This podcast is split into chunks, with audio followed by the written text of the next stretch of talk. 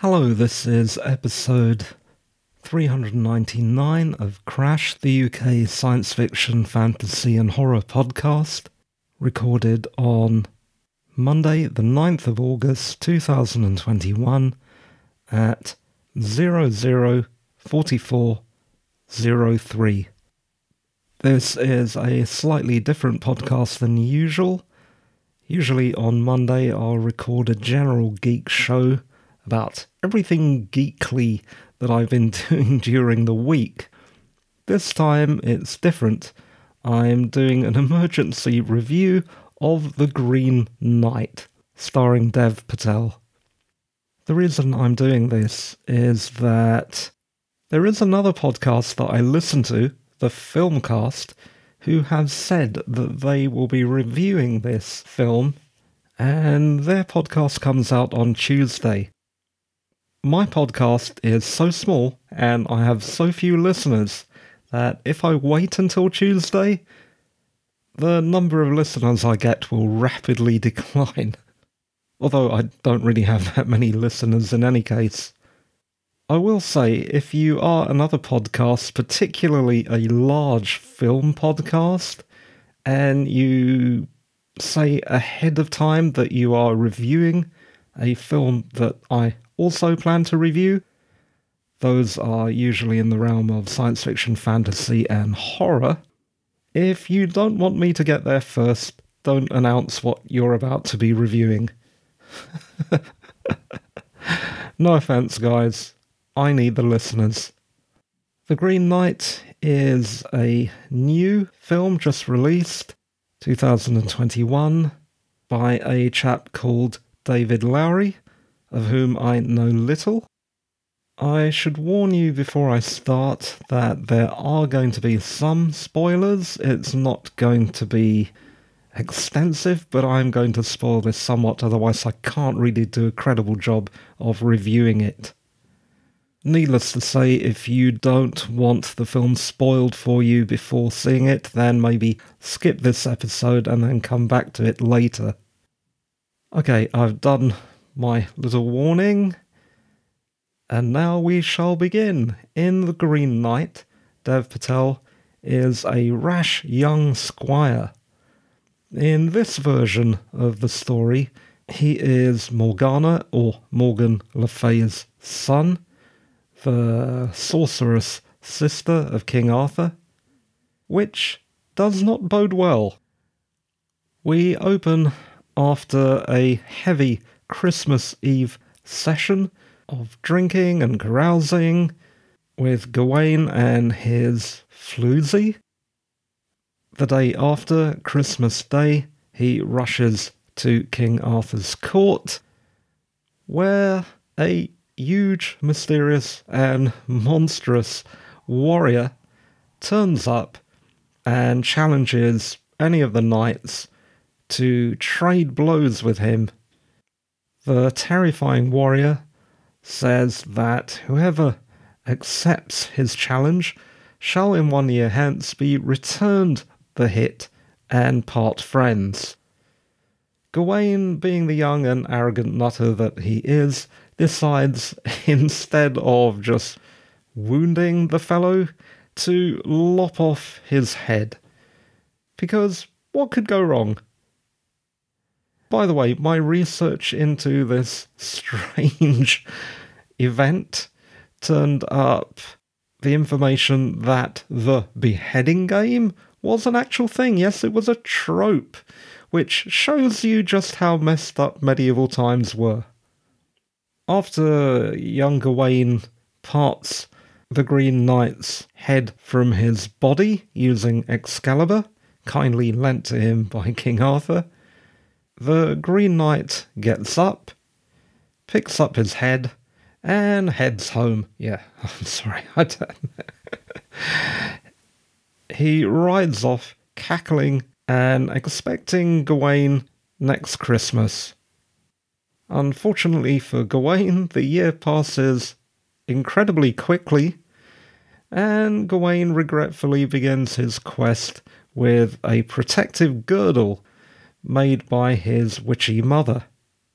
During his quest, he is mugged by the medieval equivalent of murderous hoodies, helps a crazy ghost girl, is guided by a talking fox, meets some cool giants, stays with a swinging lord and lady who both want their way with him, and runs off in time to meet his fate. That's generally what happens. You see, I told you there wouldn't be too many spoilers. Before I tell you what I thought, let me tell you a little about my past baggage of Arthurian lore. You see, I'm a King Arthur nut. I have a peculiarly weird obsession with the Arthurian myth since childhood. It might have started with a general interest in medieval knights a very popular subject on television and in books and film, but it really exploded when John Boorman's Excalibur was released in 1981. I love that film so much that it is one of my 10 best films of all time.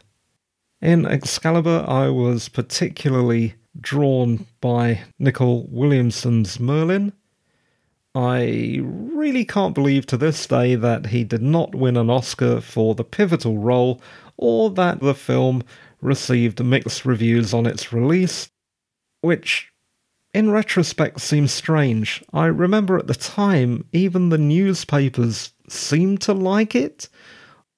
That was, though, before the internet, so I probably don't have a full picture of its critical reception.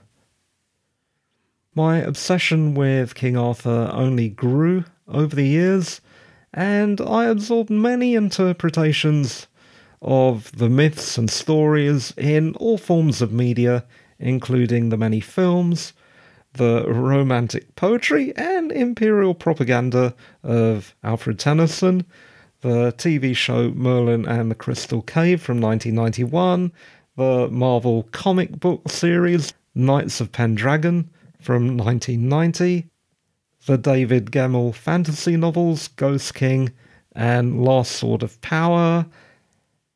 I could go on like this all night. There is just so much Arthurian lore in Western culture and pop culture. What I'm saying is that I have a slightly greater than average interest and knowledge of Arthurian lore However, it is not an extensive knowledge, and I have admittedly massive shortcomings in that I have not as yet gone back to medieval sources like the Matter of Britain, or the French sources, or the even earlier Welsh Historia Brittonum by Nennius. And those are but a few of very many literary sources that I haven't yet perused. Far more relevant to this review is that I have not read the anonymous 14th century poem Sir Gawain and the Green Knight, or any of its many translations, including one by our old friend J.R.R. Tolkien. I have, though I don't think this entirely counts, seen the Sean Connery film Sword of the Valiant, colon, The Legend of Sir Gawain, colon. That must have been an early use of the colon in a film title. I only remember that film as The Green Knight. I'm sure it was released under that alternative title, or maybe that's just my imagination. This was an apparently terrible movie, though I did not think so at the time, possibly because I was so young. I have also seen numerous other screen adaptations and documentaries of Sir Gawain and the Green Knight, the popular Arthurian side quest. But like I said, I'm not a medieval scholar or a scholar of Old or Middle English, or even English literature, although that is something I wanted to study at one stage. Now that you know some of my background in Arthurian lore, and you know that I'm a fan of the stories, what did I think of Dev Patel's The Green Knight? First of all, and I don't think this is the film's fault, is that it ranges from unintentional comedy to deep thinking art house cinema. Let me explain that. There's the Monty Python and the Holy Grail type clip clopping scene towards the beginning of the film as our hero, Gawain, begins his quest with a fake looking background. There's also those revolting little juvenile delinquents who come off as a bit silly. Then there is also the beheading game an actual medieval trope, which nonetheless increases the Python quotient. Unfortunately, that is what all Arthurian films, for better or worse, are now saddled with. Making your film credible in the face of such effective parody is difficult, although not impossible, particularly if you set it in a different time period as in Roman or early post Roman Britain. Like I said, it's not really the film's fault, it's probably the fault of the success of Monty Python. Let's move on to the next thing then. I feel that the film made me think of the bawdy, bare chested carousing of Timothy Chalamet's Henry in Eastcheap, in The King from 2019, that we've also talked about, before the king takes up his duties and responsibilities thrust upon him by noblesse oblige. This seems very similar to the character development of Gawain in The Green Knight.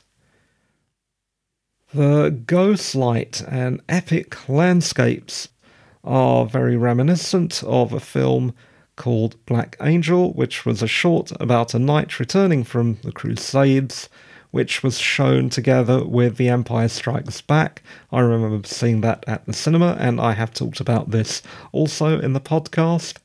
There is the coldness of the name of the rose. It always seemed cold and grey and stony and icy in that movie. There is the choral grandeur and mysticism of Excalibur, of course, and the gothic strangeness of Macbeth's many adaptations. That's what this film reminded me of, but it's really none of those things. It is its own thing let's talk about the filming for a moment. And the film is dark. It is quite literally so dark that I could barely make anything out like the infamous Game of Thrones battle scene. That, I feel, is to its detriment. It is simply just too dark. You need to see what's going on in a film. It is a film after all, and we look at films with our eyes, that darkness, together with the slow pacing and the eerie choir, added to which I have been slightly ill lately and fatigued, and I also watched a very poor quality copy. Those things endowed the film with a perhaps not entirely intentional dreamlike quality. Despite the art house feel, my take is that The Green Knight does not stray from the very conventional view of the story that it is a blatant allegory that pits the Christian knight Gawain up against the Green Knight's embodiment of the pre Christian Green Man of folklore in a contest that will test Gawain's virtue. It does somewhat bend the myth pointing out the hypocrisy of chivalry, particularly in the relationship between Gawain and his girlfriend, and also Gawain's rashness, and also Gawain's occasional cowardice. There is also the devious machinations of court, which again are not entirely chivalric or honourable. And the Green Knight also clearly incorporates the horror of Sophocles' Oedipus the King.